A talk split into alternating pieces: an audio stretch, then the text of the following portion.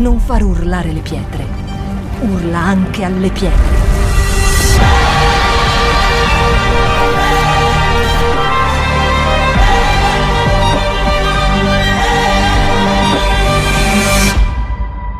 Shout 2022. Alza il volume della tua fede. Buongiorno a tutti. Buongiorno, buongiorno, facciamoci un applauso. Facciamo un applauso soprattutto allo Spirito Santo.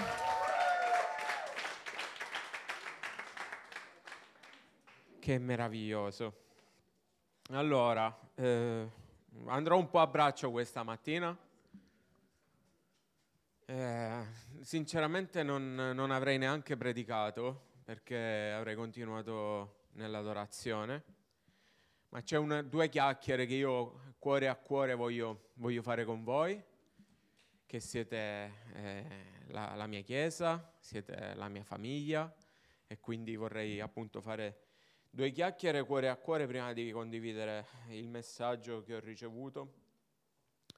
E come molti di voi sapete, chi era presente eh, domenica scorsa, abbiamo ricevuto un messaggio chiaro da parte dello Spirito Santo per mezzo del pastore Giannone eh, che eh, diceva appunto di tornare alla semplicità delle cose, quindi di eh, spegnere qualsiasi cosa, di prenderci un tempo per spegnere qualsiasi cosa, e tornare alle cose semplici, alle cose semplici eh, per un tempo. Quindi ehm, io ho riflettuto tantissimo su questa parola, eh, ho riflettuto tantissimo, ho meditato tantissimo su quello che lo Spirito Santo volesse dirci a fondo, in profondità eh, su, su, questa parola, perché se riflettiamo bene su, eh, sulla, sulla, parola data e se eh, cioè un, un'analisi superficiale della, della, parola potrebbe anche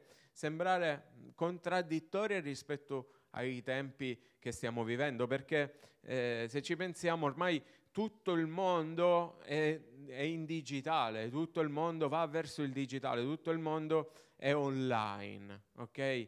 Perché online è molto più facile, molto più semplice raggiungere più persone, ok?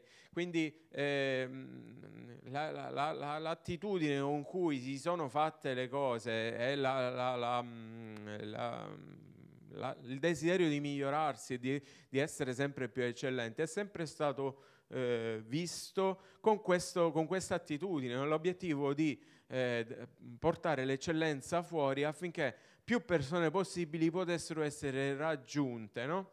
E quindi eh, verso questo senso la Chiesa ha fatto tutta una serie di investimenti per migliorare, per rendere sempre più eccellente il servizio che noi, che noi davamo. E poi arriva un messaggio da parte dello Spirito Santo che dice ok, un attimo fermatevi fermatevi un attimo, tornate alla semplicità. Quanti di voi si sono chiesti perché? Perché questa cosa? Se ci pensiamo bene, se ragioniamo un attimo eh, per bene sulle cose, ci rendiamo conto che una lode, ad esempio, ricca di strumenti, ricca di suoni, è più bella rispetto a una lode fatta con una chitarra. Sto parlando dal punto di vista tecnico, ok? Non sto parlando dal punto di vista spirituale. Da un punto di vista tecnico, una lode fatta con, con tanti strumenti è più bella. Un'orchestra sinfonica con 60, eh, di 60 pezzi è più bella di un'orchestra sinfonica di, di tre pezzi, per dire è, nella normalità delle cose che, che, sia così. Come è altrettanto nella normalità delle cose che eh, delle immagini chiare, nitide, un servizio fatto che permette ad esempio, non lo so, di, di, di migliorare la visuale eh, per, per, per, tutta la Chiesa e tutte queste cose sono comunque delle, delle strumentazioni che sono buone, no? Come mai quindi c'è necessità di tornare al, al passato in un certo senso. Io mi sono chiesto e vi chiedo, perché? Perché? quello, quel, quello che dovrebbe essere considerato una benedizione, perché quello è, ci arriva a schiacciarci talmente tanto da farlo diventare una struttura. Perché quello che dovrebbe essere visto come un qualcosa che benedice noi e benedice quelli, chi, chi, chi c'è fuori, dovrebbe essere considerato per noi un peso. Dovrebbe schiacciarci, dovrebbe ridurre per noi l'intimità con lo Spirito Santo. E questa domanda ha avuto tante fasi nella mia mente, ha, ha avuto anche tante risposte, perché se ci pensiamo bene, forse se analizziamo un pochettino come sono andate le cose, ci rendiamo conto di come la novità, quando è stata apportata, e pensiamoci e riflettiamoci bene su questo, no? La novità quando è stata apportata è stata vista da tutti come una miglioria, è stata vista da tutti come una qualità, è stato visto da tutti come un salto di qualità, no? Perché col passare del tempo quello che doveva essere un salto di qualità, quello che doveva essere un qualcosa che era una benedizione, una soffiata, una boccata d'aria fresca, diventa col passare del tempo un peso. Perché noi partiamo in un modo e via via, invece di avanzare nell'intimità, nella, eh, nella ricerca, nella passione, nel desiderio, abbiamo la tendenza invece a regredire. Regredire talmente tanto che forse diventa meglio tornare alla base, alle origini, perché? Perché siamo regressi noi. C'è una cosa che, ha, che è paradossale al massimo, ok? È una cosa che, che non dipende da, dalla strumentazione, non dipende dalla struttura della Chiesa, non dipende da quello che facciamo o da quello che non facciamo, perché se ci pensiamo bene e se pensiamo bene, anche togliendo, anche eliminando, piano piano questo eliminare diventerà una struttura. È tutto struttura. Qualsiasi cosa facciamo potenzialmente è struttura. Tutto. Ok? Se quindi il problema non è tanto la strumentazione, l'aumento della qualità che invece dovrebbe essere una benedizione. Probabilmente il problema va ricercato in ciascuno di noi. In ciascuno di noi, nessuno escluso. Perché questo? Perché probabilmente all'inizio, alle origini, anche della nostra conversione, alle origini del, del, del, de, della nostra passione per Dio, noi ci approcciavamo alle cose di Dio con un altro tipo di atteggiamento. Probabilmente veniva, venivamo in chiesa e veniamo in chiesa aspettandoci qualcosa che possa riempire e benedire la nostra vita. Col passare del tempo, invece, anche il venire in chiesa diventa un qualcosa, ok, siamo qui, siamo in chiesa, è domenica e veniamo in chiesa perché è domenica. E diventa una cosa normale, ci sentiamo nostra, la nostra buona, bella lode, ci sentiamo la nostra bella parola, usciamo da qua ed è come se non fosse successo niente nella nostra vita.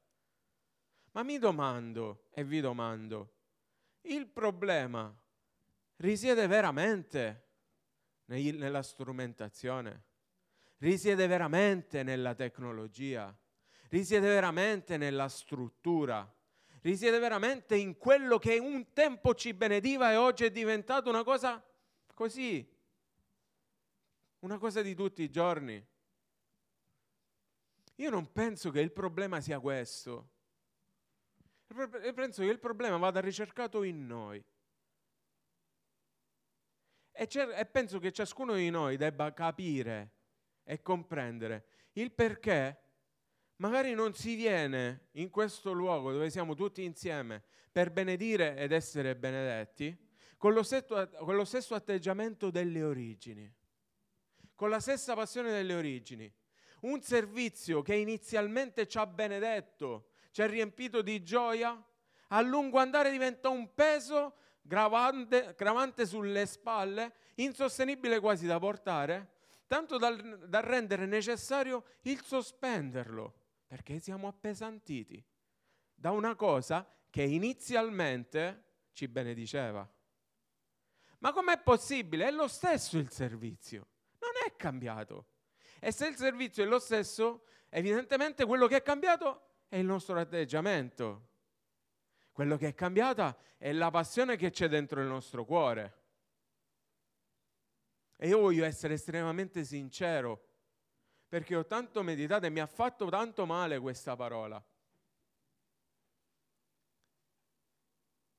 Perché? Perché da conduttore di chiesa io mi chiedo e mi sono domandato verso quale direzione stiamo andando? Qual è la direzione verso cui stiamo andando? Come vogliamo affrontare la fine dei tempi? Nella Bibbia chiaramente c'è scritto, c'è scritto che alla fine dei, dei tempi l'amore dei più si raffredderà. Negli ultimi tempi l'amore di più si raffredderà. Ora ti domando a te, figlio di Dio, membro di chiesa, tu desideri che il tuo amore si raffreddi?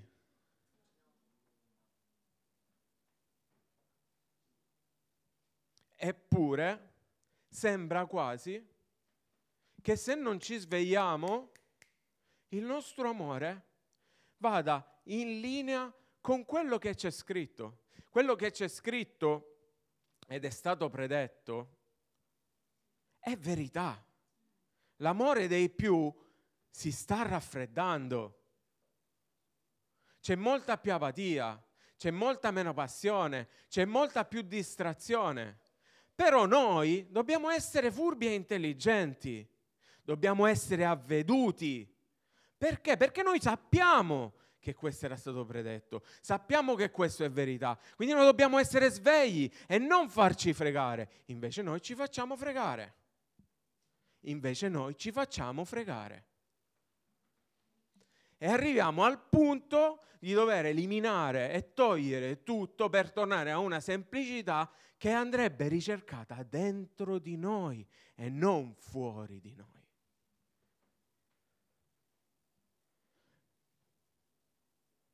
Chi vuole essere libero, chi vuole essere libero, può manifestare la propria libertà come meglio crede. Si, vuole, si può buttare a terra, può piangere, può ridere, può ballare, nessuno andrà a giudicare. La libertà di esprimere la propria passione all'interno di una chiesa. Nessuno lo giudicherà. Però evidentemente se questa libertà non c'è, se questa semplicità non c'è, siamo noi che ci siamo costruiti dei muri talmente stretti entro i quali non riusciamo a muoverci. E questo diventa un problema. Noi oggi abbiamo deciso di spegnere tutto, di non fare diretta, di sospendere la lode con uh, tutti gli strumenti e tutte queste cose qua perché abbiamo scelto di ubbidire a quella che è stata la parola data. Perché io credo for, for, fortemente nell'ubbidienza, nell'ubbidienza e nella sottomissione.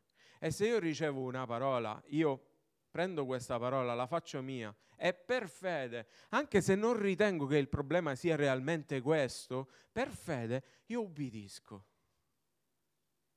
E non mi interessa, perché tanto se è stata data, Dio sa quello che farà e io ho la fede che Dio farà. Ed io ho la fede che Dio farà. Però, però, è buono ed è bene che ciascuno di noi guardi dentro di sé e capisca e comprenda che cosa è cambiato, Che cosa è cambiato? Apriamo le nostre Bibbie in Matteo capitolo 14. Ho predicato e ho dato questa parola ieri a Rossano. Perché? Perché avevo scelto, cioè avevo scelto. Ieri non era previsto che io predicassi a Rossano, poi mentre preparavo la parola per Reggio, lo Spirito Santo mi ha detto ok, è anche per Rossano. Quindi l'avevo ricevuta per Reggio, l'ho predicata anche a Rossano. Matteo capitolo 14, versetti dal 13 al 21. Udito ciò, Gesù si ritirò in barca verso un luogo deserto, in disparte. Allora, fermiamoci un attimo qui. Udito ciò, che cosa aveva udito? Aveva udito che Giovanni Battista, il cugino, era morto. Era stato decapitato per mano di Erode, il tetrarca, e quindi, avendo udito questo, probabilmente una tristezza luttuosa entrò nel suo cuore e sentì la necessità di ritirarsi in disparte in un luogo deserto per cercare il volto di Dio. E questo è il primo atteggiamento, il primo, il primo, eh, il primo insegnamento che io traggo da questa storia. Sarò molto semplice perché penso che la parola di Dio sia semplice e siamo noi che ce la complichiamo. La parola di Dio è semplice e sapete perché è semplice? Perché deve essere semplice applicarla. Se fosse nascosta sarebbe più complicato e, e, meno alla portata di tutti, meno accessibile di tutti l'applicazione della parola di Dio. Invece la parola di Dio è molto estremamente semplice proprio perché la parola di Dio va applicata, non soltanto letta, non soltanto vissuta. Udito ciò Gesù quindi si ritrova in barca e l'insegnamento che noi traiamo è che nel, nel, nel, periodo difficile, nella fase difficile della nostra vita, nel periodo di lutto, quando tutti stiamo male, la cosa più importante da fare è ritirarsi e stare con Dio. Perché un insegnamento semplice, banale, l'abbiamo sentito un miliardo di volte. Ma perché diventa un insegnamento? Perché qual è il nostro atteggiamento quando stiamo male? Perché poi ci dobbiamo confrontare e ci dobbiamo specchiare. Personalmente, e ve lo confesso, ci sono momenti in cui io sto male e inizia in me un loop di autocommiserazione, di pensiero negativo, che non mi fa rialzare dal mio stato, anzi lo aggrava sempre di più.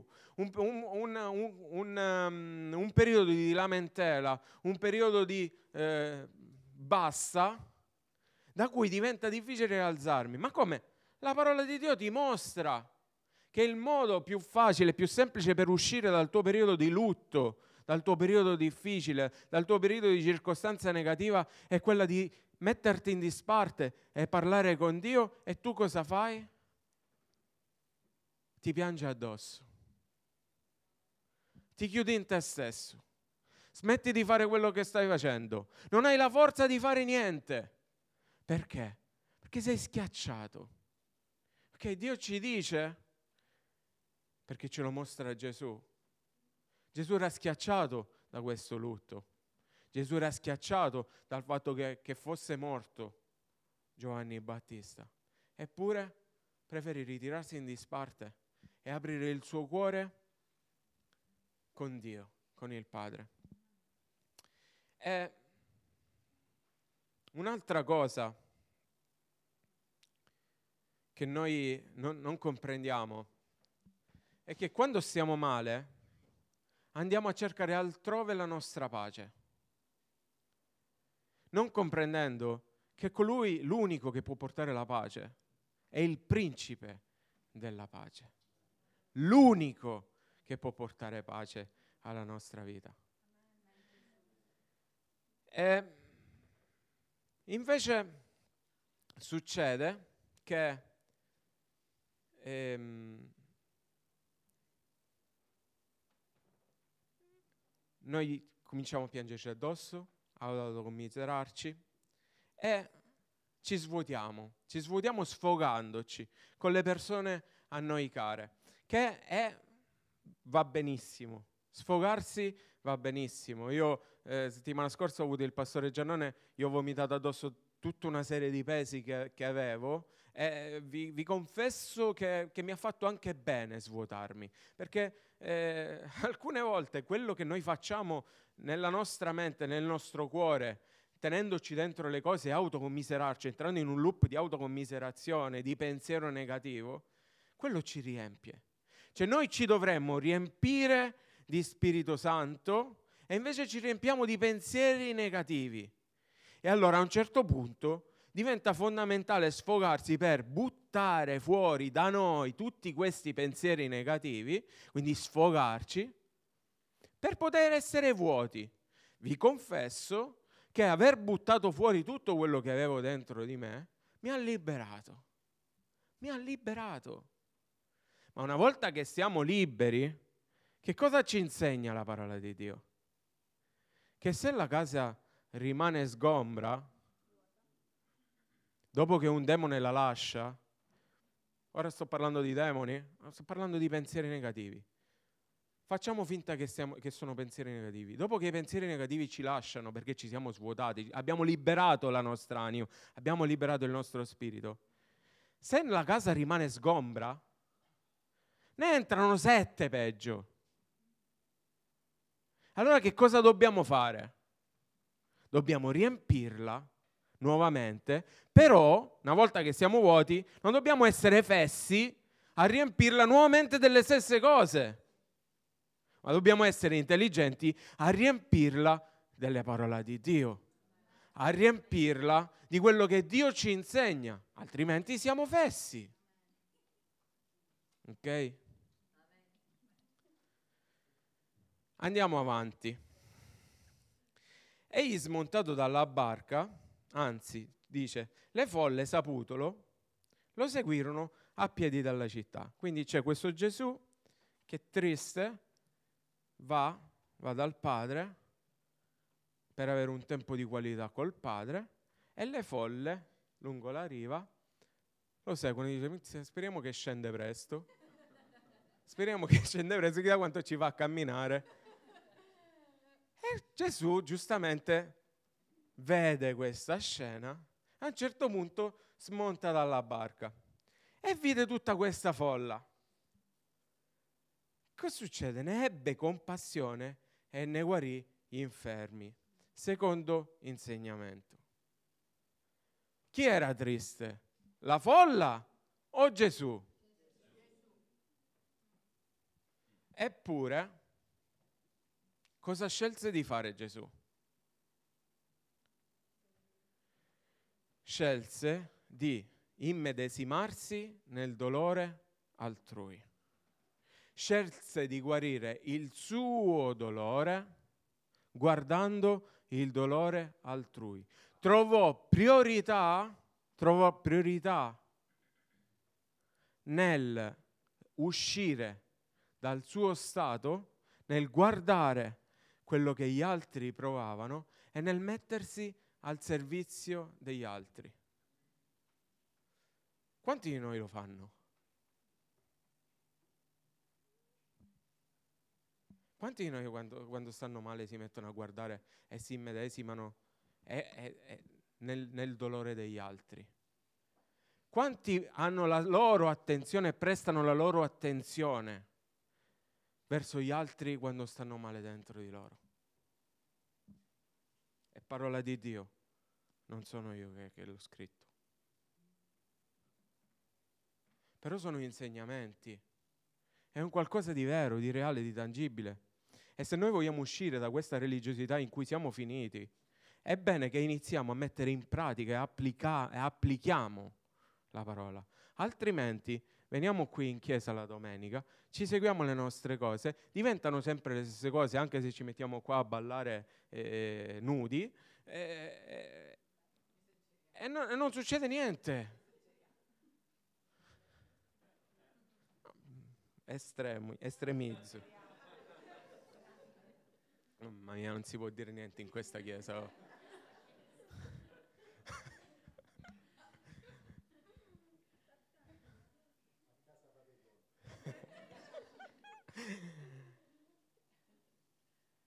Allora, quindi, eh, impariamo dalla parola che un, un, modo ulteriore per uscire fuori dal nostro, dal nostro stato di depressione, dal nostro stato di dolore, probabilmente è spostare la nostra attenzione dal nostro dolore al dolore altrui. Ma sapete perché? Perché evidentemente chi è fuori sta peggio di noi. Gesù aveva compreso che chi era fuori stava peggio di lui. Ai nostri occhi sembrerebbe quasi come se Gesù stesse, fosse lui ad, essere, a dover essere compatito, ma Gesù sapeva che lui aveva il Padre. Loro non avevano il Padre. E allora noi che siamo, che, che possiamo essere schiacciati dalle varie situazioni e possiamo essere tristi, delusi o in lutto per le, per le svariate situazioni, dobbiamo però comprendere che quantomeno noi abbiamo la grazia, la grazia di essere figli di Dio, la grazia di avere il consolatore con noi, la grazia di sapere che se noi mettiamo in pratica e applichiamo la parola di Dio, noi ne usciamo. Quelli fuori che non hanno niente, quelli fuori che non hanno niente stanno molto peggio di noi, molto peggio di noi, ma noi siamo talmente ciechi, ciechi nel nostro egoismo che non guardiamo quello che succede fuori. Ci stiamo indirizzando verso questa, questo stato di cose, ma noi dobbiamo svegliarci, noi dobbiamo svegliarci. E ricordo, e io lo raccontavo, che all'inizio della mia conversione io sono uscito anche dalla, dal mio stato depressivo, dal mio stato di tristezza, quando i pensieri negativi tornavano su di me, mettendomi es- a, a diventare fonte di benedizione per le persone. Qualsiasi cosa c'era da fare per aiutare gli altri, io mi mettevo a disposizione per farlo, perché era questo quello che mi tirava fuori, era questo quello che mi strappava dalle acque. Qualsiasi cosa, qualsiasi cosa, nel nostro stato di religiosità, tutto quello che facciamo è diventato un peso. Un impegno, un obbligo, un dovere. Ti do una rivelazione. Dio non ha bisogno di te. Dio non ha bisogno di me. Dio è il creatore dei cieli e della terra. Dio può fare quello che vuole quando vuole. E se Dio ha scelto di servirsi di te per essere di benedizione per gli altri, dopo averti benedito, benedetto, benedito.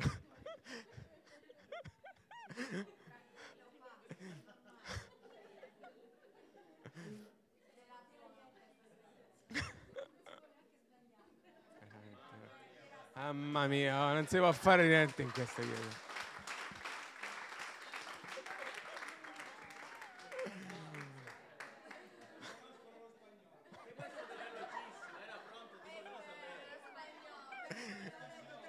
Perché sto ascoltando un sacco di musica spagnola in questo, ben, bendito.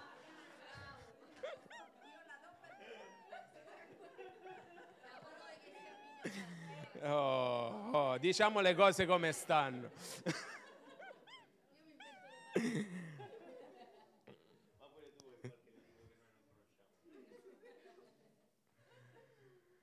Va bene, stemperiamo un po' sta tensione. Mi sento veramente il maestrino, no, non lo sono. Non lo sono perché tutto quello che, che sto dicendo a voi l'ho vissuto prima io. Quindi eh, è un esame di coscienza che prima ho fatto insieme allo Spirito Santo io e sto condividendo con voi cuore a cuore. Andiamo avanti. Allora, facendosi sera, i suoi discepoli gli si accostarono e gli dissero, il luogo è deserto e l'ora è già passata. Congeda dunque le folle affinché vadano per i villaggi a comprarsi da mangiare. Ma Gesù disse loro, non hanno bisogno di andarsene. Date loro voi da mangiare. Ora, fermiamoci qua. Per i discepoli poteva essere finito lì. Abbiamo guarito gli infermi, abbiamo scacciato qualche spiritello, tutte queste cose qua, abbiamo, ci siamo portati a casa la giornata. È finita. Ok? Gesù insegna un'altra cosa. Dice non c'è bisogno che loro vadano a casa, ma date loro voi da mangiare. Ora, riflettiamo sulla storia della Bibbia. Quando il popolo di Israele ha avuto fame, in che modo è arrivato il cibo? È arrivata la manna, sono arrivate le guaglie, sgrogava l'acqua dalle rocce, tutte queste cose qua. Ora, Gesù, hai compassione delle, delle folle, li hai guariti, li hai liberati.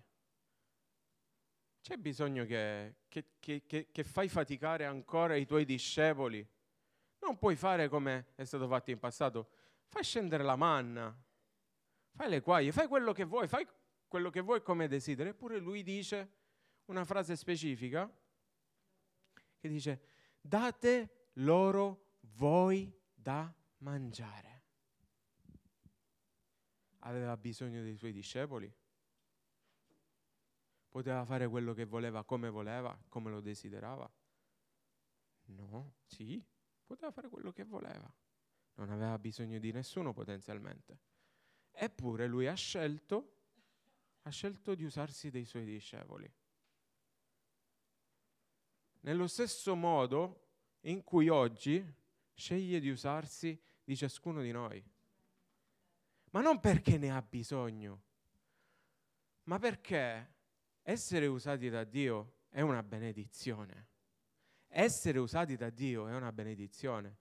E noi siamo arrivati a un livello di religiosità così grande, così alto, che anche l'essere usati da Dio è diventato quasi un peso, un obbligo, un qualcosa da fare. Noi dovremmo essere, sentirci onorati di fare quello che facciamo per Dio, di essere strumenti nelle mani di Dio.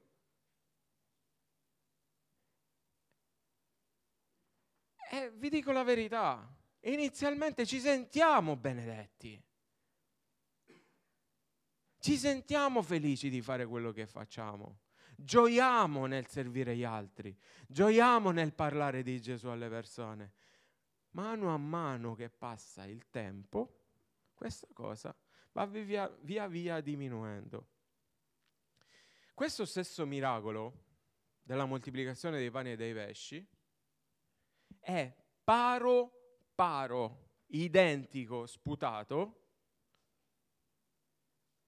all'altro miracolo della moltiplicazione dei pani e dei pesci che si troverà nel capitolo poi 16, nel capitolo 15, gli ultimi versetti del capitolo 15. Identico, se lo leggete, io per curiosità me li sono andati, me li sono messi uno accanto all'altro e le modalità del miracolo sono identiche. C'è la folla, c'è la compassione di Gesù, c'è Gesù che dice falli accomodare e poi date loro voi da mangiare. Stessa identica cosa. Noi quasi quasi pensiamo che il servizio dovrebbe essere sempre diverso. È quasi come, come se ci sia il bisogno di fare sempre qualcosa di diverso per dare uno scossone alla nostra vita. Oh, il miracolo è stato lo stesso. Il servizio è stato lo stesso. Quello che Gesù ha fatto, magari qualche guarigione poteva essere più, più, creativa di un'altra, ma perché magari la circostanza lo richiedeva, ma in linea di massima il servizio quello era. E i discepoli non si sono messi a lamentarsi perché facevano, hanno dovuto fare nel giro magari di poco tempo lo stesso identico servizio faticoso perché vai a servire in 12, 5, 6, 7, 8, 10 mila persone con cinque pani e due pesci che Gesù via, spezzava, moltiplicava, andava, spezzava, eh, vai da quello, vai da quell'altro, 5.000 persone dopo una giornata intera. Non hanno detto Pio, come si dice. Non hanno detto Pio. Anzi, a me piace immaginare che quello che loro hanno fatto lo hanno fatto con estrema gioia. E si sono sentiti anche realizzati in quello che hanno fatto. Si sono tal- sentiti talmente realizzati che guardate che cosa succede nel capitolo successivo, capitolo 16, versetti dal 5 al 12. I discepoli passati dall'altra riva, tutte le volte che Gesù completava una missione, passava ad un'altra missione, un'altra riva, si erano dimenticati di prendere il pane. Allora, prima il protagonista era Gesù, adesso il protagonista erano i discepoli, che a un certo punto, passati dall'altra riva, si erano dimenticati di prendere il pane. Si erano sentiti talmente importanti nel loro cuore dal dire, mizzica, ci siamo dimenticati di prendere il pane, e ora che succede? Era Gesù quello che aveva moltiplicato i pani. Eppure loro erano entrati talmente tanto nel, mo- nel, mood di essere importanti per Gesù perché erano loro stati a distribuire i pani e i pesci ed erano talmente ripieni di questa cosa qua che si erano dimenticati di prendere il pane e dici, mizzica, ora come facciamo? Ora come facciamo? Ci siamo dimenticati di prendere il pane. È la stessa cosa di quello che facciamo noi ragazzi. Quando cominciamo a servire alcune volte e abbiamo le nostre soddisfazioni. Quasi quasi noi ci, ci, sentiamo talmente importanti per quello che facciamo che sembra quasi che senza di noi non si può fare altro o non si possa continuare quello che facciamo. Non è così. Non è così. Non è così, sapete perché? Perché Gesù incurante di quello che pensavano i, i, i suoi discepoli, disse, da un altro insegnamento, che non c'entra niente apparentemente con quello che era successo fino ad ora. Niente. E dice, vedete di guardarvi dal lievito dei farisei e dei sadducei. E quelli pensavano al pane e Gesù pensava al lievito. E, e, i, e i discepoli lievito uguale pane. Intelligentissimi. Perché per noi, noi, siamo quel, noi siamo questo, ragazzi. Noi siamo questo. Ora che c'entra vedete di guardarvi dal lievito dei farisei e dei sadducei, ok, avevano avuto una discussione cinque minuti prima, ma erano appena saliti in barca dopo una missione di moltiplicazione di pani e di pesci e lui magari avrebbe potuto insegnare, vedete, quello che vi ho insegnato è la misericordia, quello che vi ho insegnato è la compassione, quello che vi ho insegnato è questa qua. No, questo gliel'ha insegnato, ma gliel'ha insegnato praticamente. Li mette in guardia. Da cosa li mette in guardia?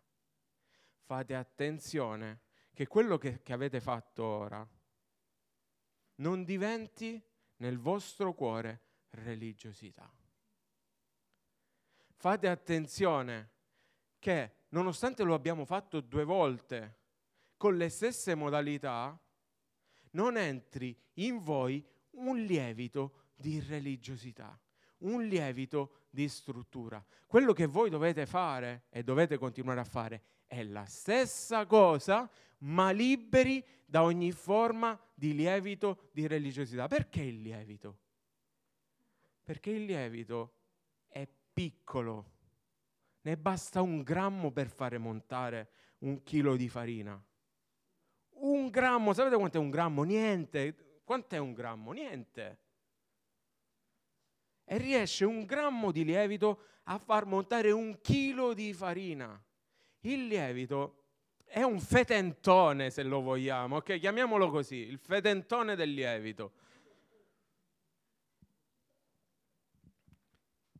E Gesù dice, attenzione, perché gli insegnamenti dei religiosi, la religiosità, si insinua nel vostro cuore in maniera subdola, in maniera sottile, un piccolo lievitino, piccolo piccolo.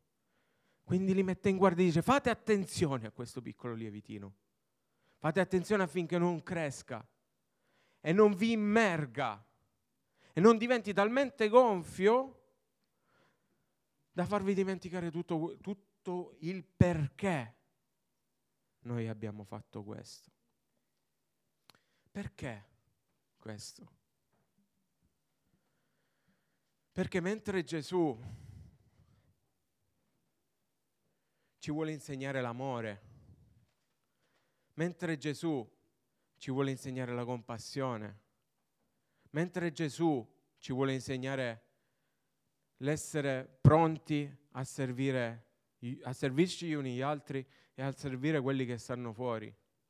La religione ci vuole insegnare A. a giudicare, B. ad essere sempre attenti a ricevere, ricevere, ricevere, ricevere. C. a credere che siamo indispensabili. Gesù, attraverso il servizio, ci insegna l'umiltà. La religione, attraverso il servizio, ci fa diventare supponenti, indispensabili. C'è bisogno di noi. Non c'è bisogno di noi. Noi siamo benedetti nel servizio. Noi siamo benedetti ad essere stati chiamati. Noi siamo benedetti ad essere stati scelti. E invece noi abbiamo la cosa di ricevere, ricevere, ricevere. È la religione, piccolo granello, piccolo lievitino, un grammino, un grammino, ci fa venire la domenica, ci fa venire la domenica desiderosi, come se eh, bramosi di ricevere, speriamo che io possa essere benedetto venendo in chiesa. E allora anche la, il culto alla domenica in chiesa diventa una, una cosa per noi, per, per, per, cercare a tutti i costi di essere benedetti, benedetti, benedetti, che va benissimo. Noi veniamo benedetti, noi veniamo benedetti, ma non è, non è la domenica in chiesa il problema, ragazzi. Non è la domenica in chiesa il problema. Il problema è come viviamo la nostra vita e come viviamo durante le settimane, come viviamo la nostra spiritualità durante la settimana. Se realmente mettiamo e mostriamo la compassione di Gesù, l'amore di Gesù durante la settimana con tutte le persone che hanno bisogno, se veramente sentiamo il grido delle persone che vanno all'inferno e allora ah, sentiamo, ci sentiamo spinti a parlare di Gesù perché il loro bisogno probabilmente è più forte del nostro durante la settimana dopo che abbiamo ricevuto qui durante la domenica, riversiamo quello che abbiamo ricevuto fuori. Se non lo riversiamo, il lievito dei farisei e dei sadducei è entrato in noi e non solo è entrato, ma è anche cresciuto. E più va avanti il tempo e più crescerà.